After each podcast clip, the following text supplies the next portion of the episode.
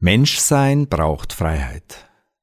Denn ihr seid zur Freiheit berufen, Brüder, nur macht die Freiheit nicht zu einem Vorwand für das Fleisch, sondern dient einander durch die Liebe. Galaterbrief, Kapitel 5, Vers 13. Nur wer frei ist, verändert sich wirklich. Kadavergehorsam. So nennt man jene strikte Befolgung von Anweisungen, welche die eigene Meinung und das eigene Gewissen übergeht und die eigene Persönlichkeit abschaltet.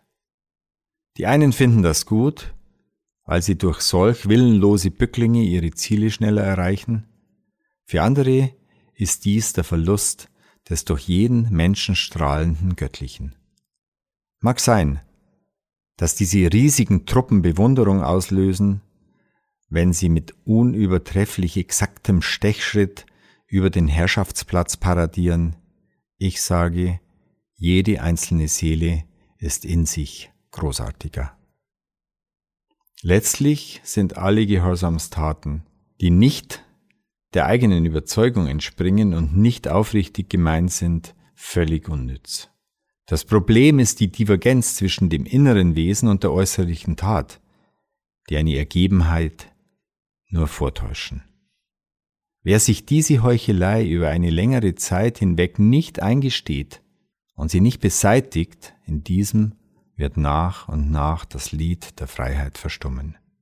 Horche in dich hinein, werde ehrlich und sprich mit jemandem, der dich kennt über diese Dinge. Breite sie vor Gott aus.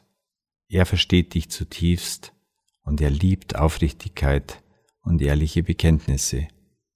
Das sind erste Schritte, um die Freiheit des Geistes zurückzuerlangen. Zum Nachdenken wenn der Individualismus dem Kollektivismus geopfert wird, verkümmert letztlich beides. Und die Aufgabe? Notiere dir die Situationen, in denen du entgegen deiner persönlichen Überzeugung gehandelt hast.